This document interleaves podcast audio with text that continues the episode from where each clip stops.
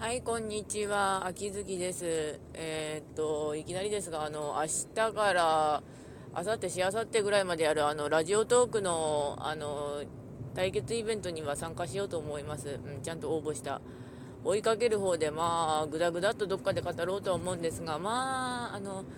すごいね、あの、もらえるんだわ、あの、無料の延長チケット。まあ、それがあるので、頑張ろうと思います。はい。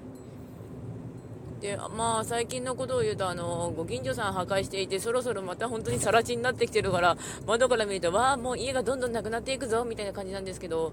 うん、まああの私が住んでるところは石川県の能登地方なんですが、まあ、もうちょっと生きられたら生きてるとあの多分あの過疎化でもっと人間いねえわってことになるらしいんですけどね、うん、でも全世界どこも大体過疎化らしいんですけど、まあそんなとこで、うん、まあまあバカなんですけど、今はちょうど刀剣乱舞がアップデート中ですね。あの石田正宗、まえー、と日向正宗が、うん、合ってる石田正宗が実装されるんですが、限定担当でさあいくらぐらいいるかな資材みたいなとこありますね、うん、大丈夫、あのいっかいぐらいは天井抜ける、あと打ち方なんだからあとごひゃくぐらいで回させてくんねえかなと思う。万が一天井ぶち抜くことになっても ごひゃくかけるせん 回ぐらいだからごじゅうまんだからなんとかなる。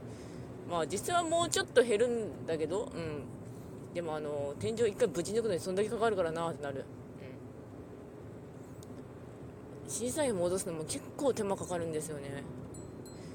まあそれはそれというかそれはそれなんですけど、お札とかもあるのでまあなんとか来てくれるといいなばっかなんですけど、あの石田正宗のイラストレーターさんがちょうどラムさん、